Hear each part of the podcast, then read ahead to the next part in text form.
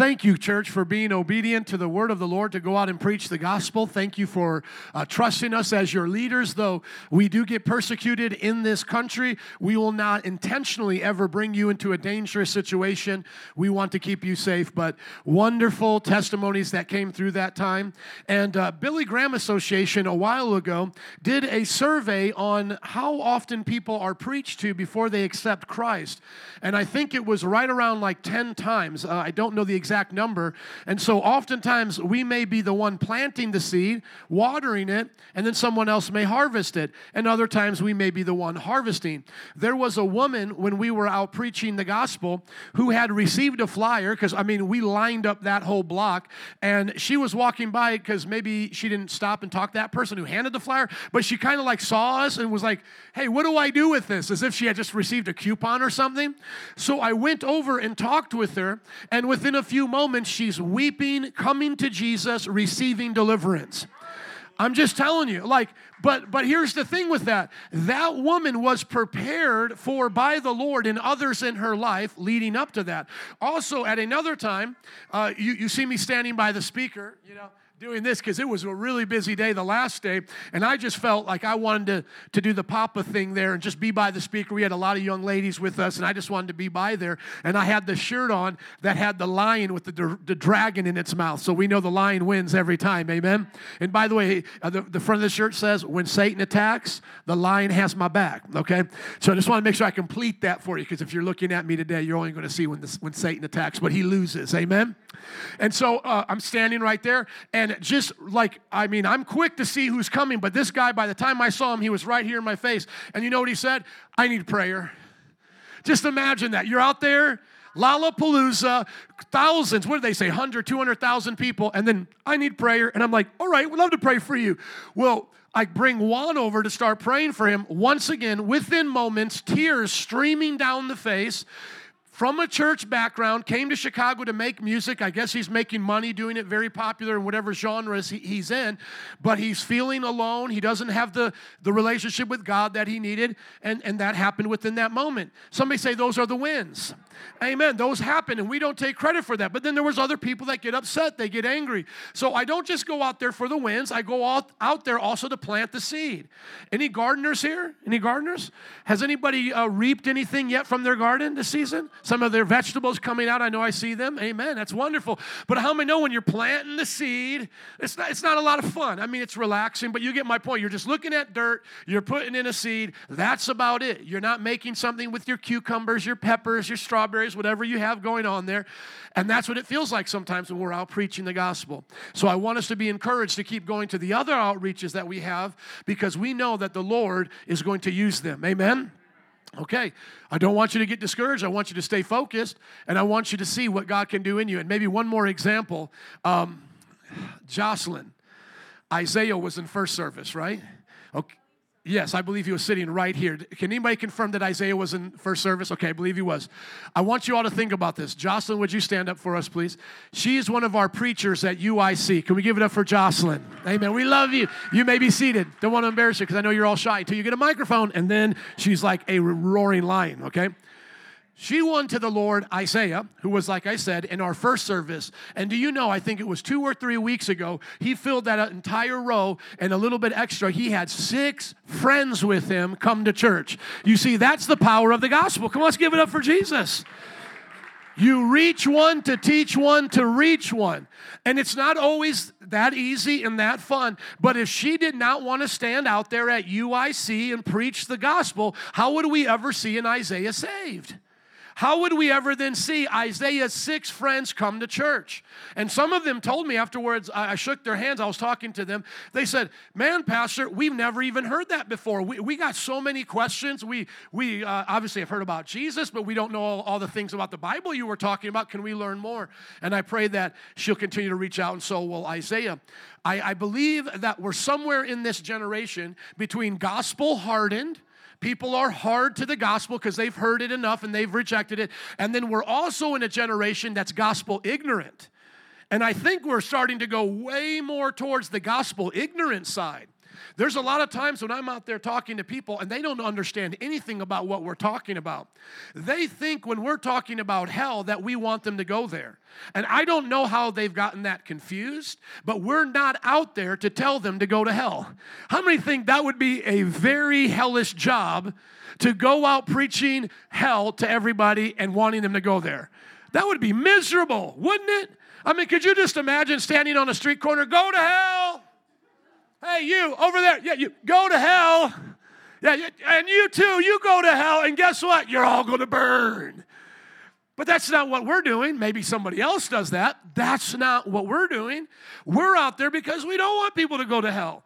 We actually believe it. And as I've mentioned here before with Penn and Teller, uh, Penn Jillette, he made a video after he did his magic show. A Christian man said, Man, I love how you guys do your Vegas show. It's awesome. He said, Can I give you this Bible as a gift? Do you know that Penn Jillette received it? I know about this because it's on a YouTube video. You can watch it. Penn Jillette said, I, I received that. He said, Why would I not if a person believes heaven and hell is at stake? He said, I'm an atheist, but why would I refuse a gift from someone who thinks I'm going to hell. They're actually helping me.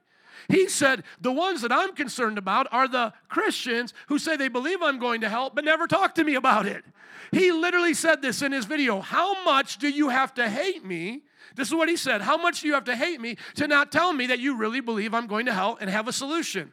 He's not talking about a man screaming in his face, Penn, you're going to hell. No, no. The guy came to him going, I want to see you saved, Penn. I want to see you know Jesus. Here's how you can know Jesus. And that's what I believe the world is waiting for. Now, some are gospel hardened. That means they've heard the message, they know it. Maybe they were in Sunday school, so forth. But we still owe it to them to give second and third chances by God's grace. Amen? I said, Amen. Do we, you all got quiet. I'm going to preach another message. I don't think you guys understand how much I listen to what you guys say after me. Even if you're tired, this is the way I preach. I'm a communicator. Do we owe it to people to be God's grace to give them second and third chances? Do you, I mean, because if you don't understand that, I want to preach on that. I'm so excited. I want to preach on that because we are not here. Let me just say this. We're going to have a little mini message now. We are not here to guard our low self esteem that cannot handle rejection. Well, I, I, I don't want to go and preach because th- th- then they're going to reject me and I'm going to feel bad about myself. And I already feel bad about myself. Do you know that one of the best advices that I can give you as a person, if you struggle with low self esteem, is to go out and preach the gospel? You will get over that very quickly. You might cry a few times and then you'll get over it because you'll realize that self esteem is not based on how you look and appear. My dad went out there, he's in his 70s. People screamed at my dad. My dad lives in a Del Webb community in Florida. Has anyone ever been to one of those? It's Disney World for adults. My dad has made it in life. He doesn't owe anybody a thing. He travels to the pool in a golf cart. Do you guys understand? But he goes out there and people hate him. They hate him because they hate the gospel. And so you get over it real quick. You could be a millionaire, a billionaire, and the moment you mention Jesus, they're going to hate you. So you just get over it. So I say to people who struggle with low self esteem, let God help you get over it by being rejected a whole bunch of times. And then you'll feel the love of God, which is real, and the power of the Spirit, and you'll overcome it out here, and then you can overcome it everywhere. But, but track with me. God is not trying to keep you from getting rejected and making your self esteem his number one priority. The number one priority of God is for the gospel to go out across the earth. And he wants you to go spread it. And yes, it may come with rejection, and they may be rejecting you. But how do you know? You wouldn't know unless you're God. But how would you know if the person next is going to accept the message? So let's say I'm out there, you know, standing guard by the speaker, making sure everybody is safe. Let's say I got offended, you know, uh, five minutes before that young man came and said, I want prayer right in front of my face. Let's say I got offended. And I go, guys, take the speaker. We're getting out of here. These kids these days, they don't know how to appreciate anything. We're taking the speaker. I, I aged like 20 years, you know. Start limping over there. These kids don't appreciate anything anymore. And I'm leaving. Where's that kid going to go ask for prayer now? Where's he going to go? You see, we're not out there to protect our reputation in that way, to protect our low self esteem. We're out there to have God esteem. We're out there to stand in the power of the gospel. And if we're the second, the third, the fourth, the fifth, the hundredth chance, I'm willing to go out there and do it. Amen? Amen. Thank you for your amens. Let's go now into Colossians chapter 1, verse 28. Somebody say, perfect in Christ. Thank you. I am just about feeling in the spirit that I have completed my journey with you of contemporary extemporaneous and on the spot sermons, which means in the moment, contemporary at this moment. I've been doing it extemporaneously without notes in the second service because we finished the book of Galatians and I'm just about ready to go there. There's a book that we're going to go through by God's grace and uh, verse by verse in John. Uh, first service, we're going in John. But before we do, there's a subject I would like to discuss with you. If I feel like I can unload it all here today, then uh, by God's grace, we'll go into the book of the Bible uh, next week. If I don't feel like I can get it all out, we'll go through a couple weeks. So it might be a little mini series. Perfect in Christ. Somebody say that with me. Perfect in Christ. One more time. Perfect in Christ. This is one of the messages that I have as a passion. Every person is going to have a passion, a pet doctrine, something that they really like hone in on. I'm sure you do too, that whenever you study the Bible, you kind of always fill in more pieces to that doctrine. Like, let's say you're in the end times, whenever you read something in the scripture, you're like, it's cool, and it's like, oh, that fits into end times. Okay, I can see that there. Or, or maybe you're into the Trinity and, and you can find the three persons of the Godhead uh, working together, even in unique ways where a lot of people would just read over it. You're like, man, I see the Father, Son, and Spirit here. Or, or there's others of you who, who look to the Bible as your marching orders, and so you're very command driven, you're very like instruction driven. So you, you go through the Bible and you highlight all the instructions, and, and when you find one that maybe someone doesn't pay attention to a lot, you show them, like, hey, do you know we're supposed to do this? Here's mine. Mine from day one has been the identity of a Christian when they come to Christ. What are Christians like when they come to Christ? What's unique about this, as I've talked to many of you who listen to other speakers and, and preachers, is that this has been a theme going on in the body of Christ. So I'm not alone, I'm not uh, unique in this. A lot of Christians that I follow, pastors, ministers, I could name a few right now. Uh, Todd White, as we've talked about, also um, Rodney Howard Brown, as others as we've talked about with them. Uh, also, um, um the guy from Charis Ministries. What is his name? The guy from Charis Ministries, Andrew Wommack. Uh, Andrew Wommack. Does anybody even know these names? Most of you guys don't listen to the who's who of the charismatic zoo, but these are some people I've heard about these messages from. Uh, others would be like Dr. Michael Brown and so forth, uh, even Keith Collins and those guys who are on our board. This idea of identity. But for me, I can actually say, like you who has never heard of most of these people, I wasn't influenced by these big names when I first started studying this. When I was a new Christian, November 5th, 1995, saved from drugs and alcohol, that's my testimony.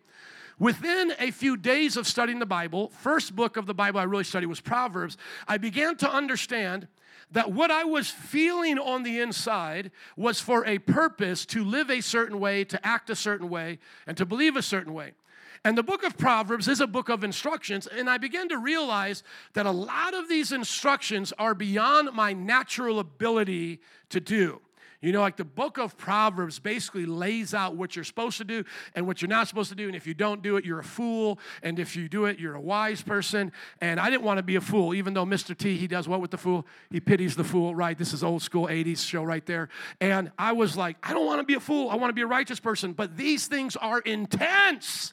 These things are intense, like, you know, you know, lean not on your own understanding, but in all your ways acknowledge God, um, acknowledge the Lord, and He will direct your paths. Like, man, how do I acknowledge God? That was like a question I would have. How do I acknowledge God in all of my understanding? And then the book of Proverbs spends like chapters describing a man dealing with adultery in his heart, tempted towards sexual perversion. This is called the foolish woman. And he, he's like, if he's unwise, he's like a bird being trapped in a snare and he's going to be killed and served up for Thanksgiving dinner. And I'm like, I don't want to be a turkey. How many don't want to be a turkey in life? Trapped by the devil, served up on a platter. But then I'm like, but I find women attractive. I'm, I'm a young man. I was 18 at that time, and I'm like, how do I avoid the perversion of the man who gets trapped by the perversion? Like, I mean, do I pretend I don't have sexual attractions because now I'm a Christian? And then Paul, still to this day, uh, you know, probably my primary author of the New Testament. If I have a question, I check out with Paul. He really makes clear the teachings of Jesus. Paul had these lists. We now know them as the deeds of the flesh. And early on in Christianity, I learned the deeds of the flesh. Anybody else learn them early on, like stay away from the naughty zone. Anybody else? Okay, nobody. Do you know the deeds of the flesh now? Let me ask you. Maybe I should read. Let's just read them because maybe they don't know. Uh, brother in the back, please put up the deeds of the flesh for everybody. Galatians chapter five. And I just remember reading through these, like with Proverbs, going, okay, I know I'm not supposed to do this. This is not what I do now as a Christian. But so many of these things feel good and they're tempting to me. The acts of the flesh are obvious sexual immorality. How many know that? Well, let's not raise hands and say amen here. But how many know that temptation can feel good and be tempting to a lot of us? Impurity and debauchery that's going along with it idolatry putting things before god witchcraft you know like looking to other religions or horoscopes or things like that to get your peace hatred how many of that can be easy sometimes especially in chicago traffic Am I just telling on myself? Y'all getting quiet in the Presbyterian church. You don't have to shout amen, but aren't you Pentecostal though? Amen. So if you want to, you can. Hatred, discord, jealousy, fits of rage, selfish ambition. Man, I feel selfish. Oh, selfish. As a new Christian, my mom found a woman in my bedroom. We weren't doing naughty things, but it was naughty in one way, not in the way she thought, because she heard noise. She's like, because I got kicked out of my house early on, 16 years old, living as, uh, as a sinner on my own. Get brought back in as a Christian because my parents wanted to help me. My mom wouldn't, uh, led me to the Lord at the kitchen table, and she hears a woman in my room. She's like, What's going on? She opens up the door. You know what's going on? The woman's doing my homework. I was only saved for a few months. So I'm like, instead of taking advantage of girls, which I, I'm sorry, I was one of those guys, but I did have my heart broken a lot too, so feel sorry for me. But I used to also take advantage of girls. So I'm like, she was like always like wanting to hang out. And I'm like, I got an idea. Let's hang out in my bedroom and you do my homework. And so I'm a new Christian, and my mom's like, What are you doing? You don't do this as a Christian. You don't do this. But I was selfish. Somebody say selfish. Some of you are still selfish, and you've been saved for a lot longer than I was, so don't look at me crazy. I was selfish, dissensions, argues, you know, arguments over silly things or arguments that should be looked over, but you hold on to them, the grudge, factions, envy, drunkenness, orgies, that's actually in our Bible, and the like. As I warn you, as I did before, that those who live like this will not inherit the kingdom of God. Everybody say that's the naughty list. That's the naughty list. So I'm a new Christian, and I'm like, this is not easy. There are things on this list that come very normal, natural. I was born this kind of way. Like, how many here would just be like honest with yourself and be like, I was born selfish? Like, I'm kind of like naturally selfish. I have six kids, and yes, they're born selfish, okay? And uh, how many would be honest and say, some of us here, you were born to argue and get in fights and be factious and just make a mess? That's like natural. And others sexually perverse. Some people say, I don't even remember the first time, you know, I looked at pornography, but I got hooked on it, it was part of who I was. Well, these things were natural as a sinner. But now, as a Christian, I knew there was a new nature. Let's just go to John 3, verse 3. I knew enough of the Bible from my parents and the church that I was attending that there was a naughty list I wasn't supposed to be on, I wasn't supposed to be participating in, and I knew that Proverbs was teaching me how to do the right things, but it just felt like it was so hard. Uh, I was supposed to avoid the list that Paul said was the naughty list, but those some of those things felt natural, they felt easy to do, they felt good. Here, Jesus said, Very truly, I tell you, no one can see the kingdom of God unless they're born again. What does it mean to be born again? Look at verse 6. Flesh gives birth to flesh, but spirit gives birth to spirit. You should not be surprised at my saying, You must be born again. The wind blows wherever it pleases. You hear its sound, but you cannot tell where it comes from or where it's going. So is everyone born of the what? The Spirit. How many have been born of the Spirit? All right, so now do you see the situation I was in as a young Christian? I'm talking weeks, not even a month. And so my identity was important to me. I'm a Christian, but I feel tempted to sin. I'm a Christian that now doesn't want to do the things that God has commanded me not to do, but why, oh, why do they feel so natural? Then, throughout my time in Bible college, I began to ask these kinds of questions. I was given books by Lester Sumrall on the body, soul, and the spirit, which I would definitely recommend, classics.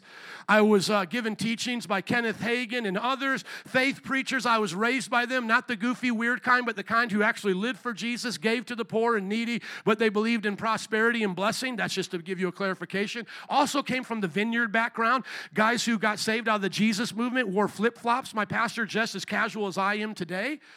And I would ask them questions, go to Bible college, and I was growing, but I couldn't put it into my words. There is a passage in Romans chapter 7. Let's go there, but there's going to be a conflict to describing it this way, and I'll show you. Paul says it in a way you think it might be describing us and the things that I was just talking about as Christians when we feel this way, but it's really not. Go ahead and scroll down a little bit for, uh, for me, please, brother. Look at this in verse 4. I thought Paul was describing me, but as I was in Bible college, I began to learn early on this is not me. Notice this. It says, So, my brothers and sisters, uh, oh, verse 7, sorry. This is uh, him talking about marriage there. Go on down to verse 7. There we go. What shall we say then? Is the law sinful? Certainly not. Nevertheless, I would never have known what sin was if it had not been for the law. So, is it bad that the law tells us we do bad? That's what he's asking. He's asking rhetorical questions. Is it bad that the Bible tells us when we do bad things or if something is bad? No. Nevertheless, I would not known what sin was if it had not been for the law. For I would not have known what coveting really was if the law had not said, You shall not covet. So when a child says, Mine, do they know they're coveting? No, because they don't know the law. That's why we believe even if they die, they die in God's grace because the, he said the kingdom of God belongs to children. We believe that the children, the grace for children covers all cultures and ethnicities and all times of history. So there's no one going to hell by accident because they were born into the wrong family. It's not what biblical Christians have been believing since uh, time and eternity, since the Bible's been out. Okay, when people try to pin you into those corners, don't let them do it. Say, God of heaven and earth will do the, the judge of heaven and earth is a good God and he'll judge them righteously. Amen. Can I hear an amen?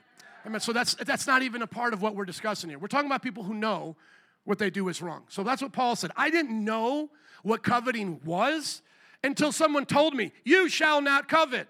And who knows how old he was as a Jewish kid growing up and learning, thou shalt not covet. And then he got the understanding, oh, you mean I'm not supposed to always want to keep everything for myself? I'm supposed to share because sharing is caring. So he learned it. But now watch this in verse 8, what happens to him.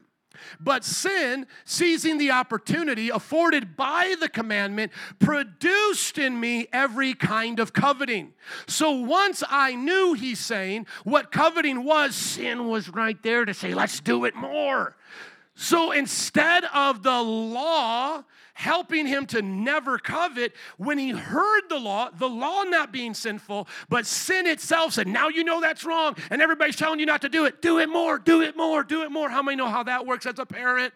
When you tell them not to do something, they want to do it more. Sometimes when I see my girls crying, I go, Just cry, get it all out. Please, please keep crying. And then all of a sudden, my daughters will tell you, well, I don't want to cry anymore. I don't want to cry anymore. I'm done. No, please let it out. Let it out. Go cry. I want to cry with you. Can you help me cry? And then just, no, I'm done now. I'm done. You know what I'm saying? My kids, I want to go outside. I want to go outside. And then I'm like, go outside. Can I come inside? You know, it's always the opposite, right? It's always the opposite. So sin is like that. When God says, don't do it, sin's like, I want to do it. I want to do it. That's what Paul's describing. Now, you might think it's describing what I was talking about. It doesn't. And I'm going to share with you why in just a moment, because it's not what I'm describing. What I'm describing is after I became a Christian. Does Paul sound like a Christian here? He doesn't. He sounds like someone who's never heard the law, right? Christians know the law of God. And then once he hears it, he starts to do things more against the law of God. That is not a Christian, okay?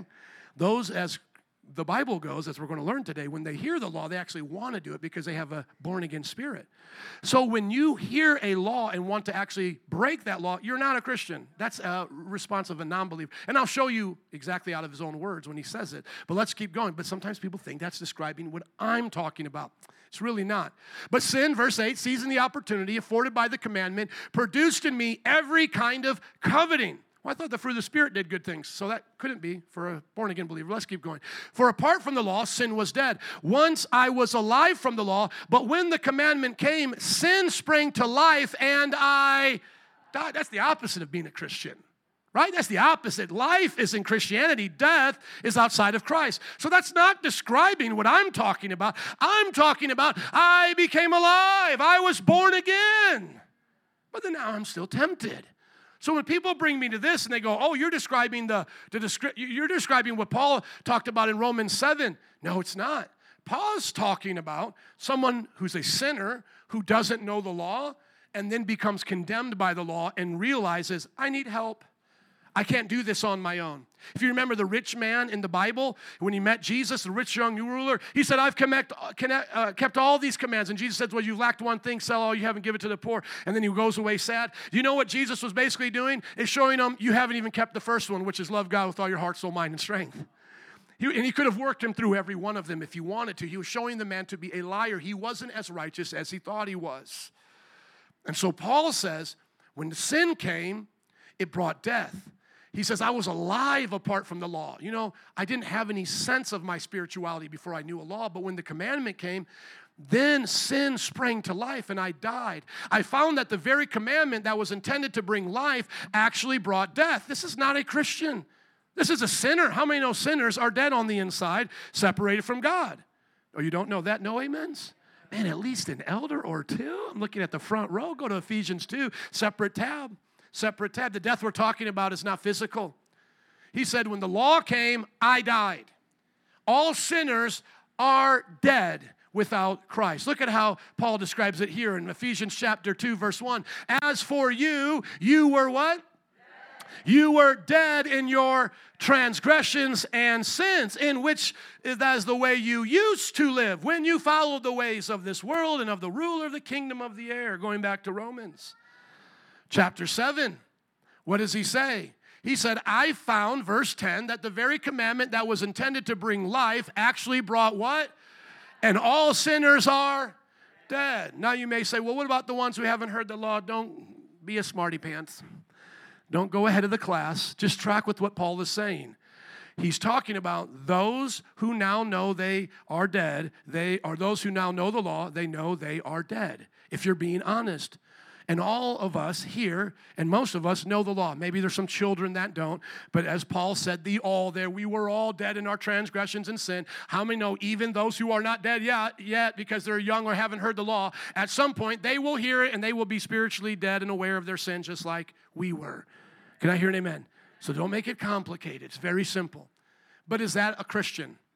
No, it's not. So then the law is holy and the commandment is righteous, a holy, righteous, and good. Keep going. Did that which is good then become death to me? By no means. Nevertheless, in order that sin might be recognized as sin. So that's really what he's been talking about, that recognition as sin. It was it used what is good to bring about my death, so that through the commandment sin might become utterly sinful. We know that the law is spiritual, but I am what? Now, could Paul had said I'm unspiritual as a Christian? Isn't that the first thing we're supposed to say once we're born again is I am spiritual? Going show them, please, in the other tab what we just read. John chapter 3, born of the Spirit. What does it mean uh, to born again? What does born again mean? To be born of the Spirit. Verse 6 and onward, flesh gives birth to flesh, but Spirit gives birth to what? Spirit. So going back to Romans chapter 7, when Paul says that the law is spiritual, but I am unspiritual, can he be a Christian here? What is he describing? His BC days without Christ sold as a slave to sin. Paul, you're a slave to sin, writing this apostle, uh, epistle as an apostle? I think we need to switch you out. Where's the substitute? Get that guy off the bench. I don't want someone who's unspiritual, a slave to sin, as my apostle. He said in the book of uh, 1 Timothy chapter 3 that to be an elder, you had to be above reproach. That means without continual sin in your life, blameless, holy, doing things right. So, what am I reading this to you for? Because people would show this to me and say, oh, well, that's what you're talking about, Joe. No, it's not. Because now go all the way down to the end of chapter 7. I could read all of it, but we don't have time. Go right on down here and look at what he sees. Uh, says in verse 24, What a wretched man I am.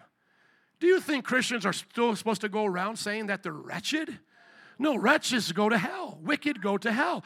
You're not supposed to be walking around going, I'm wretched. What is he describing here? What he was like without Christ. He's doing it in the present, as we oftentimes do. I'm so stupid. You know, when someone tells an example of what they do, I'm so dumb. Why would I do that? Well, you're not dumb. Don't call yourself that. But if you acted that way, now you learn from it. But we'll tell ourselves that in the present. That's what he's doing, but he's doing it in a righteous way. I was a wretch. So he's telling them, in that mindset, I am a wretch. When I think like that, that's what a wretch thinks like. So then he ends this going, Who will rescue me? From this body, the flesh that he's in, that's subject to death. Thanks be to God who delivers me through Jesus Christ our Lord. So he ends it with salvation. Now go to the famous passage of Romans chapter 8, verse 1. There is therefore now no condemnation for those who are in Christ Jesus, because through Christ Jesus, the law of the Spirit who gives us life has set us free from the law of sin and death. For what the law was powerless to do because it was weakened by the flesh, God did by sending his own Son in the likeness of sinful flesh to be a sin offering. And so he condemned sin in the flesh in order that the righteous requirement of the law might be met in us who do not live according to the flesh, but those who live according to the Spirit. Remember in his Romans chapter 7 recollection, he said, I am not spiritual. I am wretched. But now what is he saying? I am in Christ. I am spiritual. Verse 5 Those who live according to this, uh, the flesh set their minds on the flesh and what it desires, but those who live according to the Spirit have their mind set on what the Spirit desires. What do you think Paul is living like there? He's living like in the Spirit, but he was talking about in the flesh. So, going now back to Colossians, to our passage today, chapter 1, verse 28, that was the introduction. Just look at your neighbors. That was just the intro. I mean, come on, we got a lot of time here. Nobody's in a hurry. We're all good. I want to tell you this is why it was important to me. I don't know if some of these questions stirred you up a little bit, but this is what I was dealing with. Why does a Christian still deal with temptation in the flesh the way that a sinner may do? Like it may be the same way. Like, like if, if you saw me being tempted with sexual perversion, the temptation to my hormones, pheromones, uh, things shooting off in my brain may be the same if you had a, a sinner over there.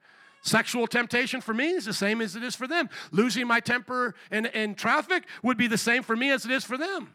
Oh, but Joe, look at Romans chapter 7. Romans chapter 7 doesn't help me. Romans chapter 7 is talking to someone who does not know the law. Then they know the law and realize they're a wretched sinner needing to be saved from the law. Romans 8 then says they get saved from the law and they shouldn't live according to the law. They should live according to the Spirit. We're right back where we started.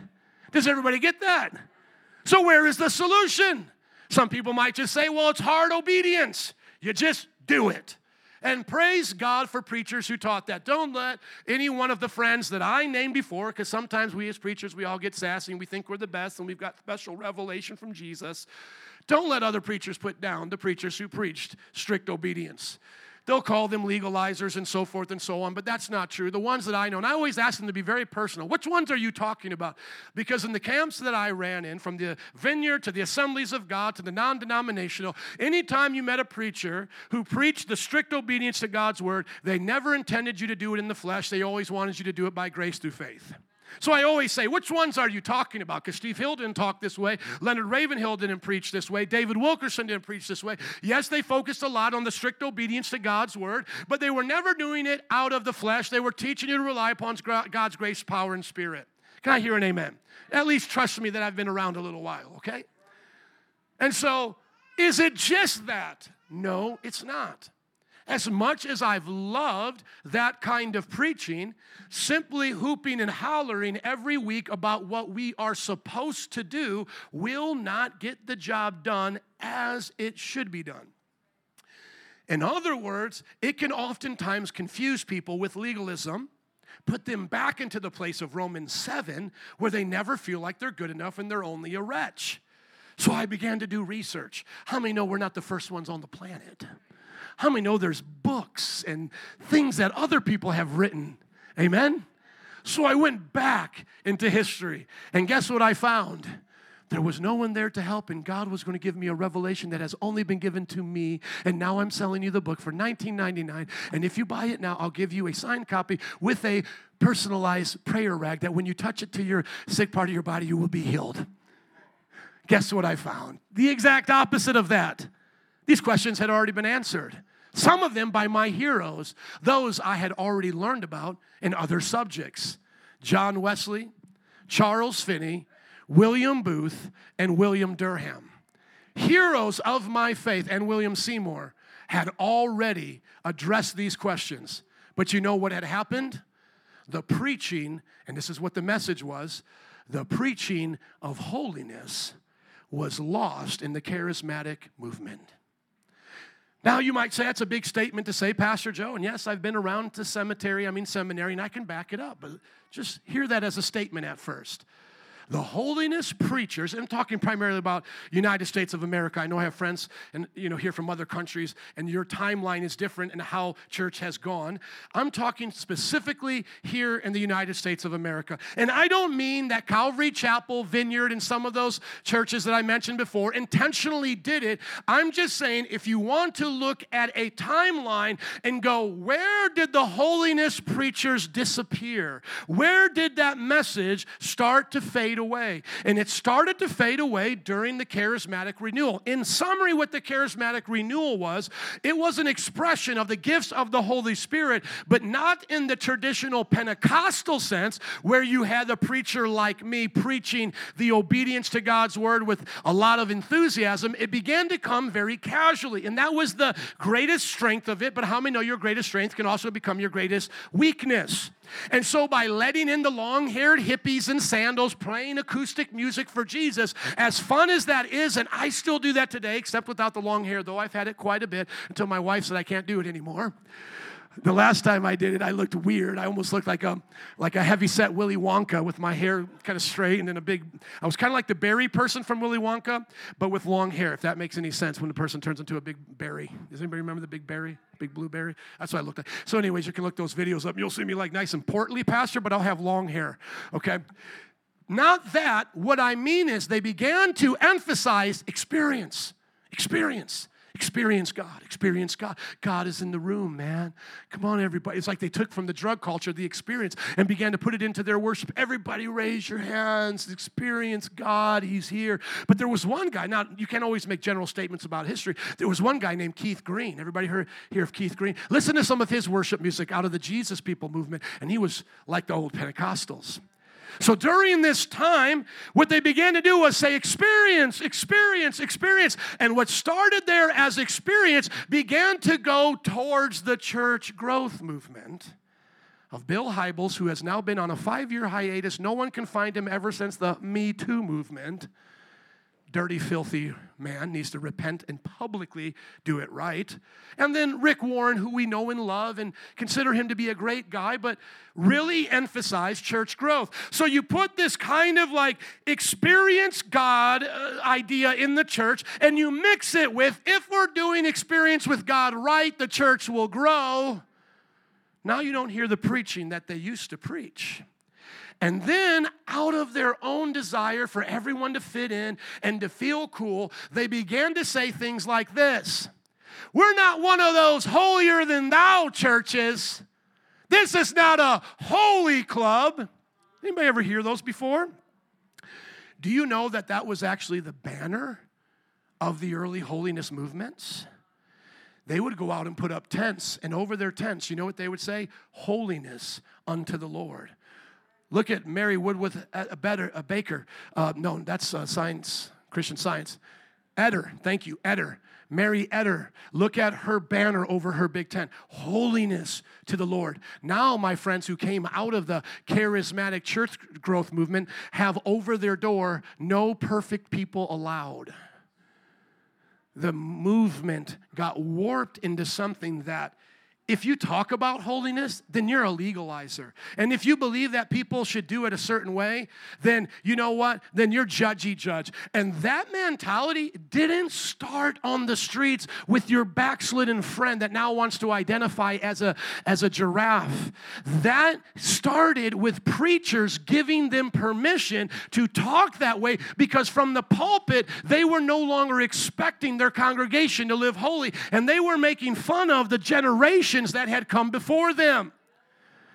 And then you had in the 80s the last of the Mohicans, you had the last of the Pentecostal holiness preachers, and they were the biggest hypocrites Jim Bakker and Jimmy Swaggart.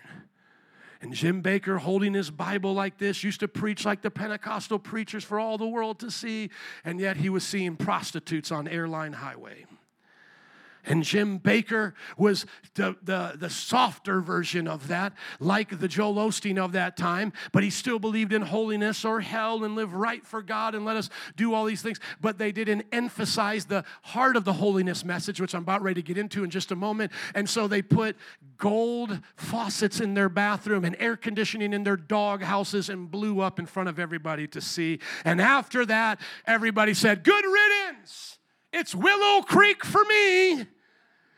They don't mention sin, no cross, no blood, no hell, 15 minute sermon, 20 minute uh, song production, 10 minute announcements. We're out of there in 45 minutes. It's Rick Warren for me. Purpose driven life. Make it all about me. Five ways to be a better wife. Five ways to be a better husband. You'll never reach perfection, but as long as you're trying to work a little bit more on you every day, little by little, you'll become a better person. And now across America, for the most part, what you hear behind the pulpit is therapeutic deism.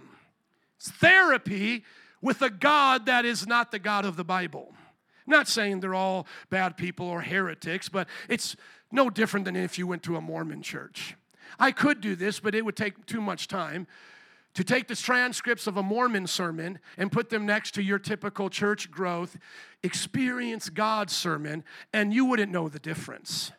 Mormons, Jehovah Witnesses, a lot of people have the Bible and use that language, burning in my bosom. This is what the Bible says. But you see, it's a unique message of the evangelical Christian. Billy Graham type stuff here we're talking about.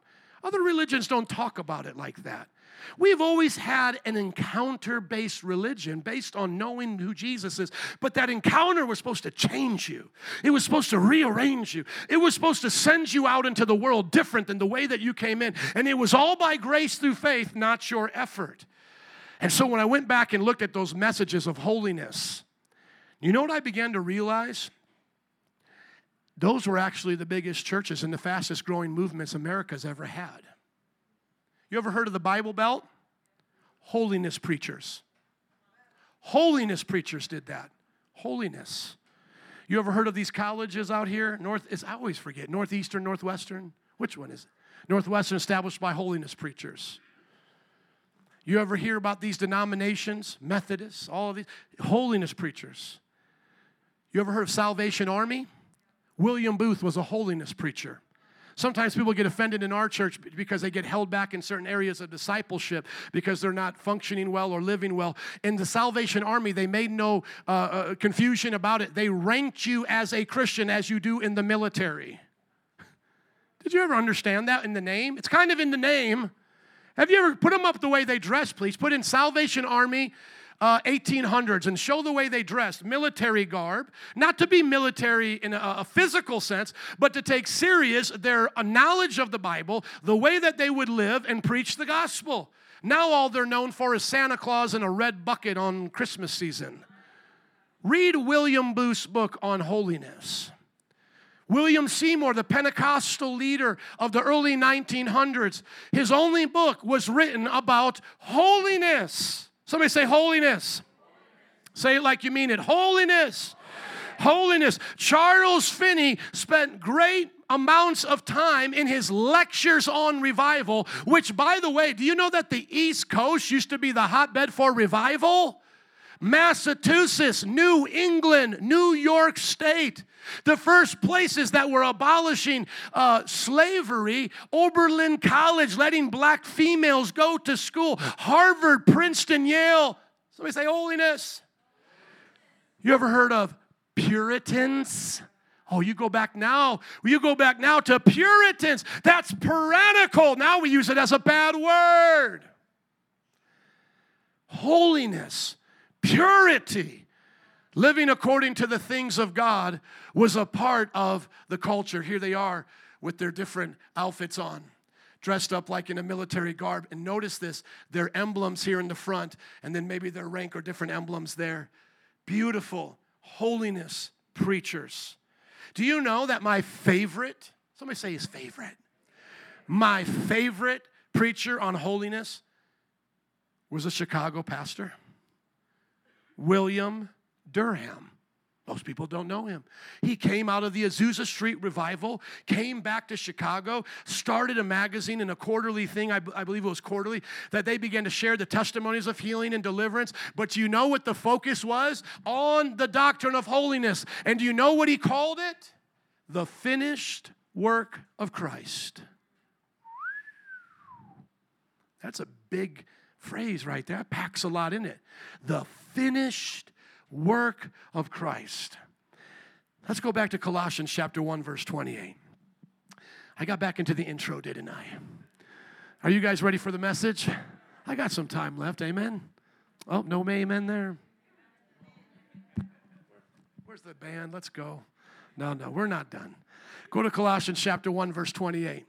He talking about Jesus is the one we proclaim, admonishing and teaching everyone with all wisdom, so that we may present everyone fully jacked up in Christ. As long as they made it, we're happy they're going to heaven. Fully what? Mature in Christ. To this end, I strenuously contend with all the energy Christ so powerfully works within me. Show us that in the King James. And I'm going to show you what that word is mature. How many can guess right now what that word's going to be from the title of today's sermon? It's going to be perfect. That's right. Look at what it says in Colossians chapter 1 verse 28 in the King James.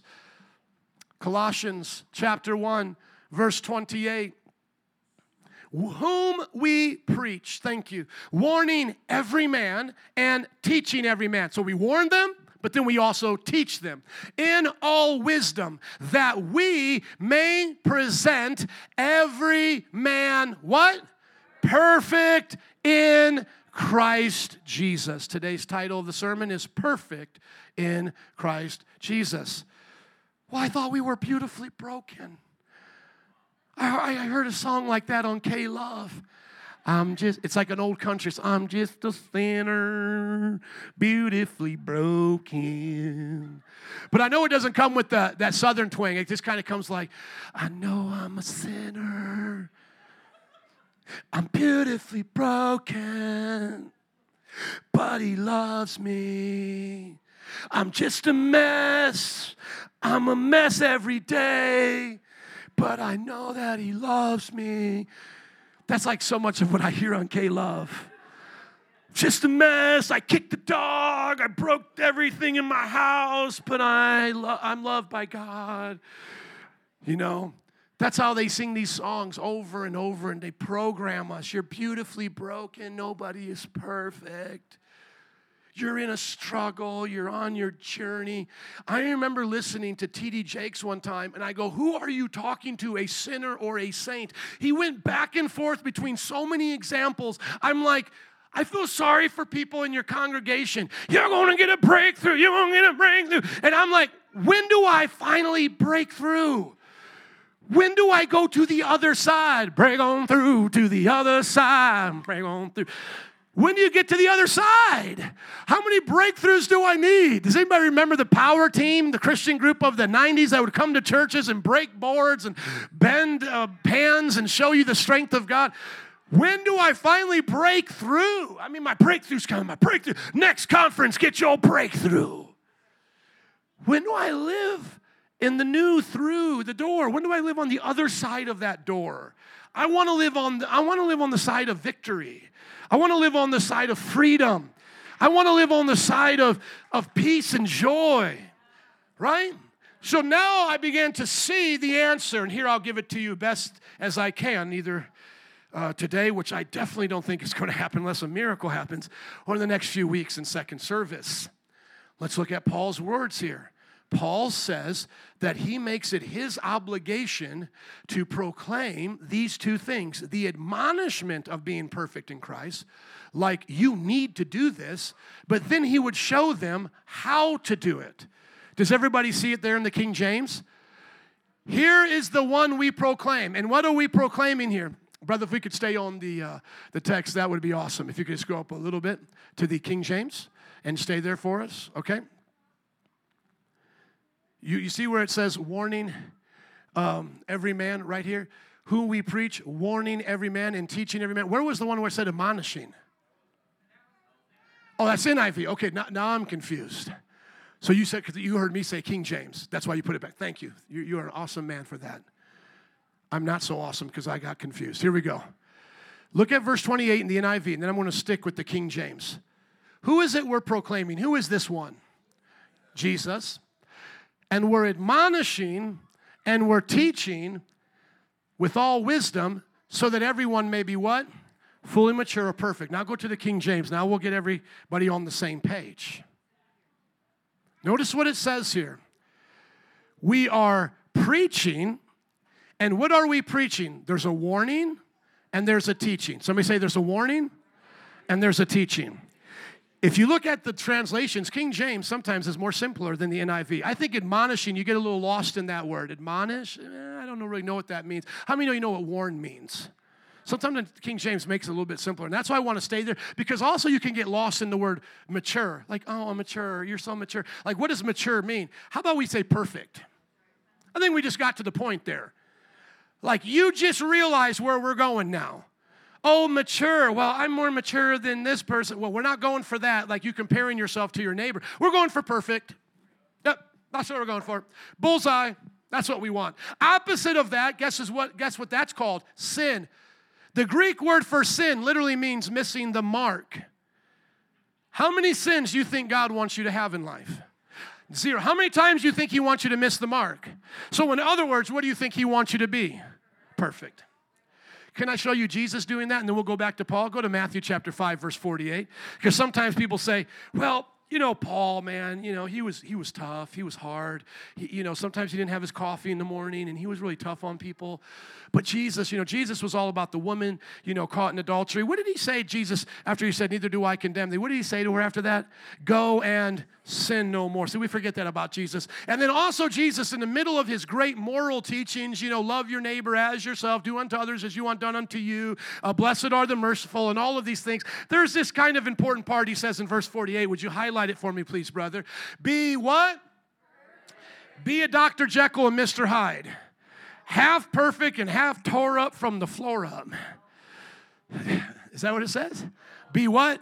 Perfect, therefore, as your heavenly Father is perfect. Going back to Colossians, Paul says we are to preach. Okay, so we're going to preach and we're going to preach Jesus.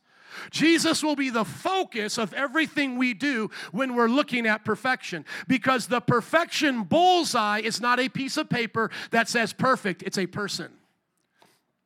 I'm going to say it again.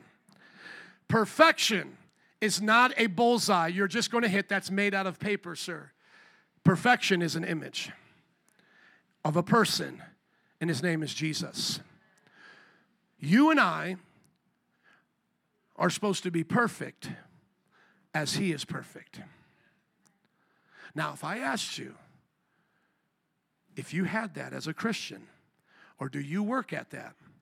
Most of you would say, Joe, I'm working nine to five, and I'm trying to get there. Because I understand there's a goal. So you're better than most that are going on in church right now in the mindset. You, you go, I, I, I get there's a goal. But if I said, Have you reached it yet? Perfection. Most of you would say, No. But Paul said he's supposed to present you perfect. So that means you're already supposed to have it. And the tense of the verb with Jesus is not become perfect, it's be present. Be perfect as your heavenly Father is perfect. That's a mighty big task. Be it right now. Show it to me. How do you know you got it? Can you lose it? These are the things I want to talk about over the next few weeks, but I'll give it to you as much as I can now because I believe you're going to come back. Being perfect in Christ is that which Christ did at salvation. In other words, the new you is new and perfect. The new you is blameless and without sin. And I began to realize as I went back into history looking at those wonderful men of God that that's what they were preaching. That they were not actually just preaching brute obedience to law, They were not hypocrites. They weren't easygoing hippies. They were people who loved God, feared the Lord, but they would teach that you start at the finish line. That where you start is at perfection in Christ, and then therefore you keep it in Christ.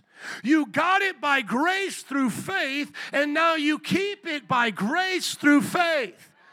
And the goal of Christianity wasn't trying to achieve something, it was to remain in something and not lose it.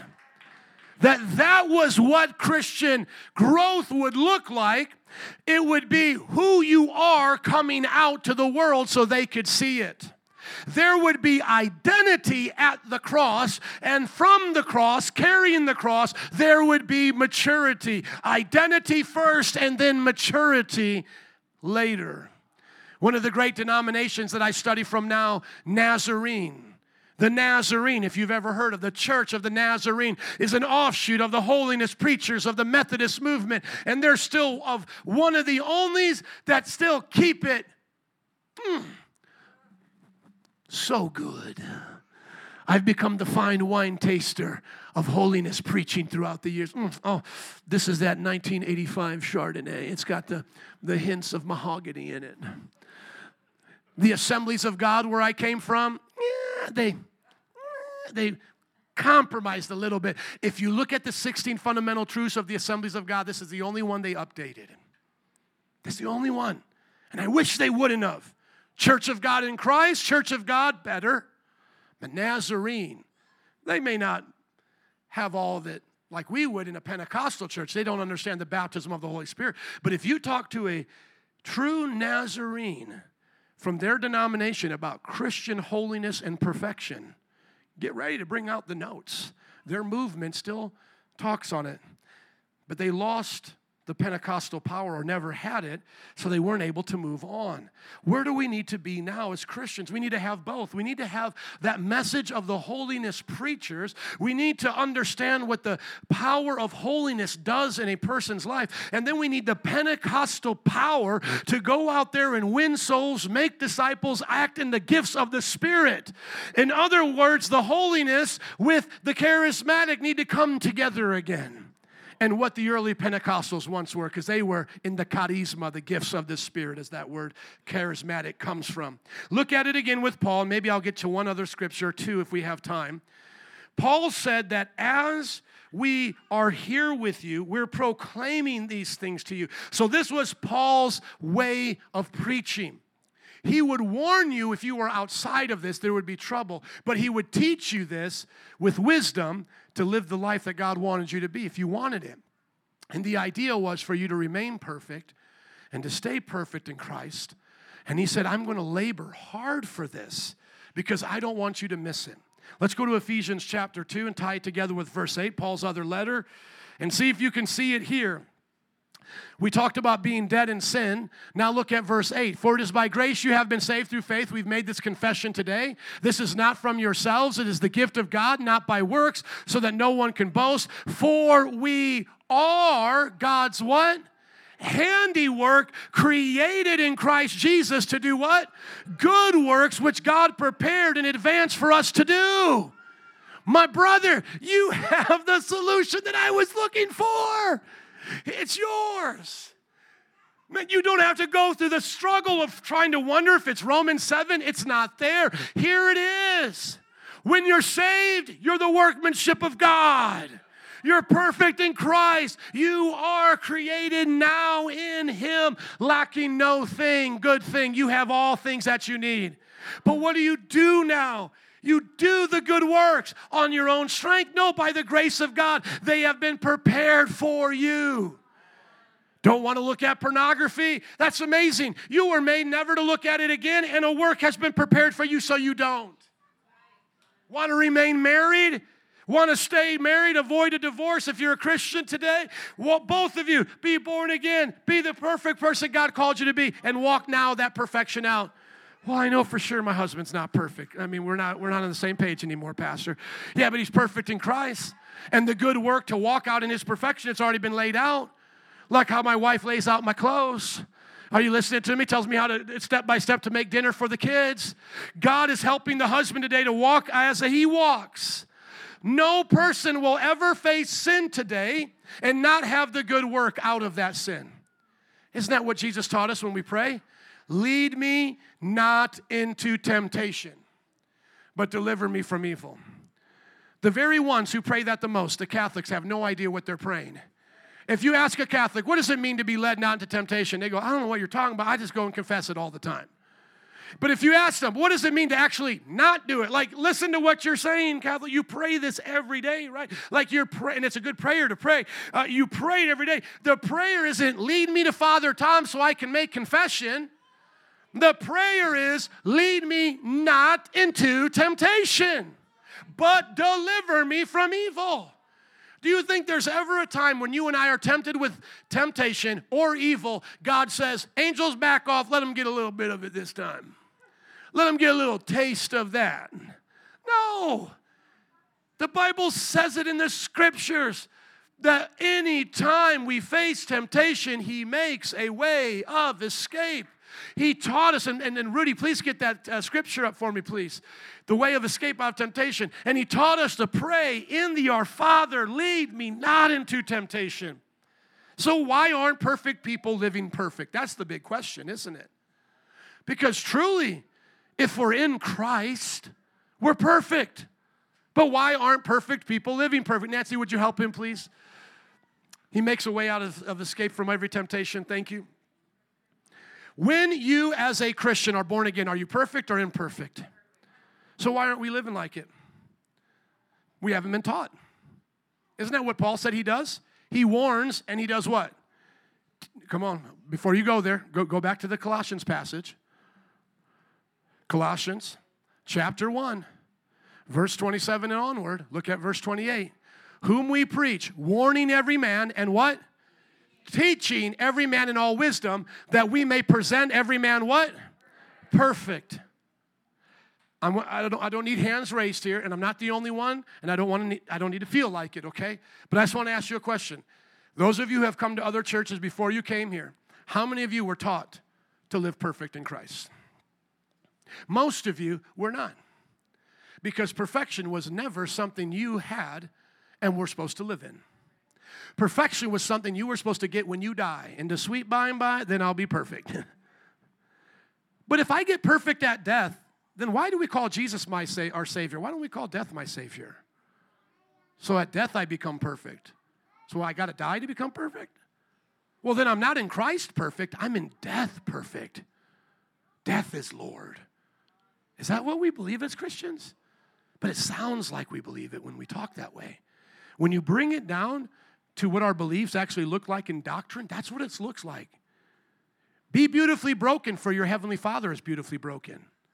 No, that's not what it says. Be perfect, for your heavenly Father is perfect. Be holy, for I am holy. Paul said, I strain towards this. The strain in Christianity is not one of the flesh to become perfect. The strain is to know that you are perfect and how to live that way. That's the strain because your flesh will always be trying to remind you of what you are not. Look at that attitude you had the other day. Look at how you got into a fight with your spouse. Look at how you treated your parents. Look at how you treated your kids. Look at what you did on the job. See, you're not perfect. Is that not just like the devil who is the accuser of the brethren? If you're the Son of God, then jump off this cliff and let the angels come rescue you. That's how the devil always talks to question your identity so that he can take you off the path of your purpose. But once you know who you are, you can do what God called you to do. I got a new idea for a shirt. I am who He says I am, and I can do what He says I can do. I am who Jesus says I am, and I can do what He says I can do. If He said I could be perfect as my Heavenly Father, I'm going to be perfect. If He said I can be holy as He is holy, I'm going to be holy. That's what I'm going to do. Teach me, brother. Teach me, brother Paul. So I ought to now be able to go to the scriptures and see the teachings of the holiness, of the righteousness, of the perfection. Let me just show you two quickly in closing because I can't leave it like this. Quickly, right now, go to Second Corinthians chapter 5, verse 17. If you know it by heart, say it with me now. Therefore, if anyone,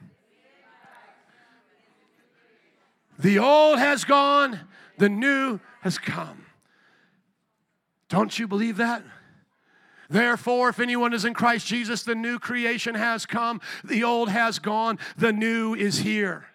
So, which the first part of this teaching that Paul would give you? If you're in Christ, you're a new creation. You're not your old self anymore.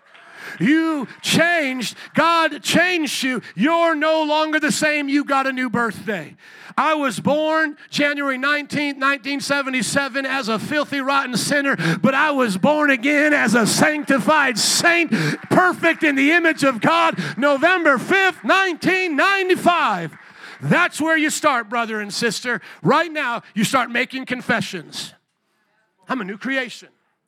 Okay, temptation, you're there. I'm not denying you, but I'm going to start this battle right here saying who I am. I'm a new creation.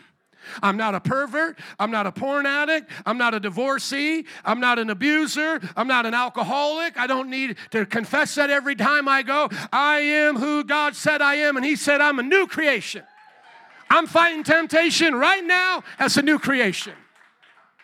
Right now, I am who God said I am. That right there, my friends, is enough to rock your world for the whole next week. Start your battle with temptation, saying who you are to the devil. Devil, I don't know if you heard.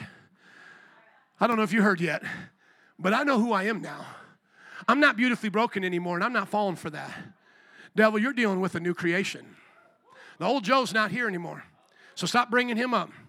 As the old preacher used to say, when he tells you about your past, you tell him about his future. You're going to hell, devil, and I'm not going with you. But it gets even better than that. Paul kept writing. Go to verse 21. Paul said, You're a new creation. The old has gone, the new is here. But just in case you want to know what kind of new you are, because you could be a new Prius or you could be a new Jeep Gladiator. That's one of my favorite cars, Jeep Gladiator or you could be a new Range Rover, whatever your favorite car is. See, it's like, what new am I? You know, am I a new Prius? No offense to those who like Priuses around here, but what kind of new are you? Because it just said in that passage in 17, you're new, right? Come on, can I hear an amen? It just, I mean, go up. I got to help because I don't want anybody to think I'm making stuff up. And, and in verse 17, it doesn't say what kind of new you are. Are, are, are you a new car? Are you a new horse? You know, what are you? Uh, what kind of creation are you? Now, verse 21, Paul keeps writing. He tells you what kind of a new creation you are. God made him who had no sin to be sin for us, that in him we might become the righteousness of God. That's what I am. I'm the righteousness of God. God. God is so good to me. I didn't deserve it. I was a filthy, rotten sinner, but now I'm a sanctified saint, righteous. Does that mean everything I do is righteous? No, I'm still learning to be perfect, but I am perfect in Christ. I don't have to I don't have to try to achieve another thing to get what I already got in Christ. But what I will do is learn how to live that out every single day. And Paul the apostle with the apostle John and all the other authors of the scripture, they're going to help me to do that. Can I take you back to Galatians because it was always there and I was looking at it but I didn't see it. Sometimes you, you read the black, but it's in the white. Black and white, you get it? You, you got to read between the lines. It was staring me right in the face. Are you guys ready? Galatians chapter 5, the deeds of the flesh. Don't do these things, you naughty thing. You know, you don't, don't, don't, don't you do this. You do this, you're going to hell. You're not, you're not experiencing the kingdom of God. But notice what comes right after that. But the fruit of the Spirit is this. I missed it. You see, one is acts, works of the flesh. The other one is being worked on in me. Fruit. Does an apple tree make itself grow? Mm, apple, come out of me. Come out. Poof, there it is. No, fruit is acted upon by the laws of nature. Fruit, listen to this, does not make itself fruit, it is made fruit by the laws of nature. You will no more make love, joy, peace, and all these things come out of you then you could make yourself right now an astronaut and fly to the, uh, the moon on the wings that you create for yourself. It's impossible, but you will be made. You will be made to have these things. Did you get it there? See, the acts or the works of the flesh is this, but the fruit of the Spirit is love, joy, peace, patience, forbearance, kindness, goodness, faithfulness, gentleness, and self control. Against such things there is no law. Keep going. Verse 24 Those who belong to Christ Jesus, how many belong to Christ Jesus? Right here, amen. Those who belong to Christ Jesus have past tense crucified the flesh with its passions and desires. Hey, brother, remember to crucify your flesh. Hey, sister, remember to crucify your flesh. Crucify your flesh. You know what we need to start saying? My flesh has been crucified with Christ. November 5th, it was crucified. So now look at it. It says it right there. Since we live by the Spirit, let us keep in step with the Spirit. You mean since I've been made perfect, there are steps that will keep me in the perfect will of God? Go to Hebrews chapter 12, please, just so I can show them one more time. Uh, uh, excuse me, Romans chapter 12. Do you mean that the steps have already been ordered for the righteous man? The steps of the Lord are ordered for the righteous. The Lord orders the steps of the righteous. Look at what it says, Hebrews chapter 12. Therefore, I urge you, brothers and sisters, in view of God's mercy, to offer your bodies as living sacrifice, that thing which is crucified, holy and pleasing to God. This is true and proper worship. Do not conform to the patterns of this world, but be transformed by the renewing of your what? Your mind, then you will be able to test, you'll test it, you'll approve what God's will is, His good, pleasing, and perfect will. You'll test it. You'll test it, brother. You'll put God's word to the test and you'll see that his perfect will is there every time. Sister, this is not just good preaching, this is the way to live. You'll never be the same after you receive this message. You won't. You won't. You will see victory come into every area of life that you believe the victory's already been given in. If you believe you're fighting for victory, you're going to be fighting for a long time. If you start fighting from victory, the confession of faith that you were taught to have, fighting from victory, wins every time. We defend our borders as a nation, and every Christian here needs to start defending the borders of their mind. And the way you do that, just, there's going to be a lot of lessons here. I mean, I couldn't finish it today. I've got many more scriptures to go through. But the way you'll do that is just taking God at His word. I mean, if you just want to go right to where it's at, Jesus faced the devil in temptation. Everything the devil said was a lie about his identity. He overcame it by saying, It is written. That's it. But as you live it out, you'll test it. I get it. I had to test it. Like, man, is this thing going to work? Can this, can you know, can this thing really hold me here? Because if I start saying I'm perfect in Christ, I'm going to look really stupid if I don't live like it, and I'm going to be embarrassed, and it's going to look silly. You're going to test it out, and you're going to see it works. Then you'll notice the times that you don't live right and you sin. Just go there quickly in closing. Uh, 1 John chapter 2, you still can be forgiven of sin. You don't lose perfection. You just didn't act right, but your nature hasn't changed. When my child sins, do they stop becoming a, uh, stop being a wirostic? Does the DNA get you know, zapped out of them? You're not a wirostic anymore. How could you? No, they're still a wirostic. When you are born again, you stay in the image of God until you come out of faith. I do believe you can walk away, be cut off. That's a different discussion. discussion. But as long as you're in Christ, you're in faith, even if you sin, you are still the righteousness of God, though you haven't acted like it. Now, some who teach this now say we don't have to ask for forgiveness of sin because we already have it. It's in the future. Uh, the, the, the cross was for the past, present, and future. You don't have to ask for it anymore. That's not true because the apostles, like Paul, who said he would teach us how to do this, teaches us to keep asking for forgiveness after we sin because in that moment you need to learn, like, like Romans says, to renew your mind, to go back to the new, rewind it to that perfection and go back and do it again. Even if a righteous man falls seven times, he gets back up, the Bible says. Amen? So what did John say here? First John chapter 2. I write these things to you that you can sin whenever you want, and just know that Papa's up in heaven, Poppy's ready to forgive you. Is that what it says? I write this to you so that you can just work on yourself, become a better you. He says, I write this so that you will not sin. See how many churches taught us this? Not many. We, didn't, we, we, weren't, we weren't taught not to sin. We were just taught to maybe keep a commandment here and there, try our best, but we weren't going to learn how to get out of sin. I mean, come on, it's too much to ask. We're all sinners. Everyone talking like as if they're still, sa- uh, still a sinner, not saved. That's why I told you when, when they pointed me to Romans 7, I'm like, that doesn't sound like me at all. I'm not like Paul. I'm not a dead person. I'm not unspiritual. I'm spiritual. I feel alive. How are you telling me now that I'm, I'm dead and I'm unspiritual and I'm a wretch? Man, if I'm a wretch after being saved, then what was the point of being saved? So John said, I'm going to teach you here how not to sin. And that's where his whole letter goes into. So you can read this one as well. But if anyone does sin, everybody say grace. It's not written there, but it's implied here. If anyone does sin, we have an advocate with the Father, Jesus Christ, the righteous one. He is the atoning sacrifice for our sins. Notice our. Somebody say my sins. See, that's the Christian sins. So he's, God's got us. He's got us as a Christian, and not only for ours as Christians, but also for the sins of the world. So they can still be forgiven too. As uh, the band begins to come up here, I just want to encourage you this week to start fighting the battle of the mind to know who you are in Christ, to not settle for anything of your past, but to settle for everything that, uh, to believe and to receive everything God said about you in your future and today in your present. Amen? How many believe you'll be glorified one day?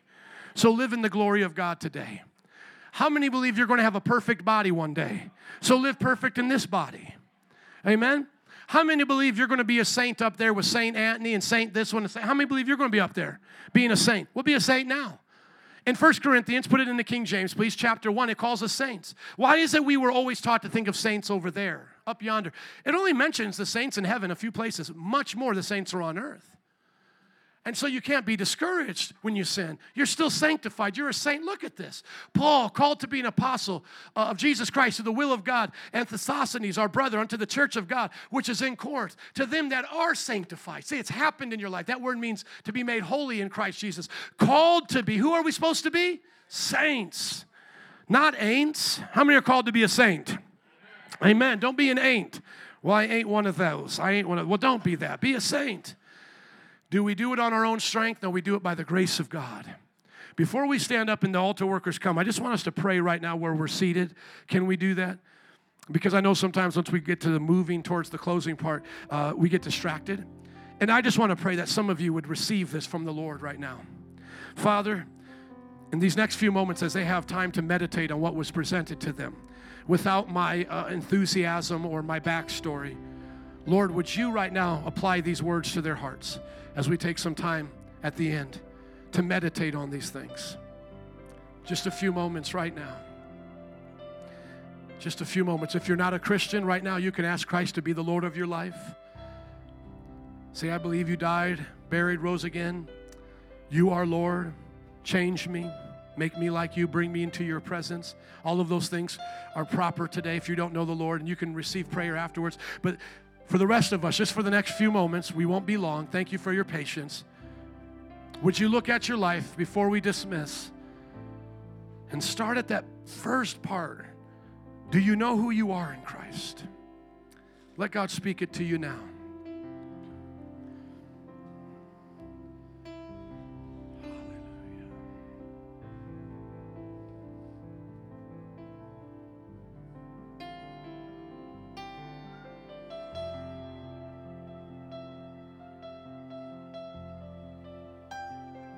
Let those words wash over you. The Bible says the washing of the word. They say, Oh, you brainwashed in that church? Yeah, I needed my brain washed, and so do you. Let the word wash over you right now. You are a new creation. You are the righteousness of God if you've been saved. And if you're saved right now for the first moments, just you got saved today, you, you could say it for yourself right now. I'm the workmanship of God. Today, I'll put up a post of uh, over 100 confessions of faith that I made to go along with the book that I wrote, and all these things we'll be discussing by God's grace. But just start with the ones we heard today. Do you believe it? Don't let the devil tell you about your past today. Let, let Jesus tell you about your present and your future. Perfect, holy, righteous, new. The flesh is crucified. God, everyone wants to get over something in their life today, something that hinders, something that gets in the way. And Lord, show us now how to do it. Next few moments before we dismiss, just thank you where you're at. Would you look at those things you want to get over, you want to break through and be on the other side of?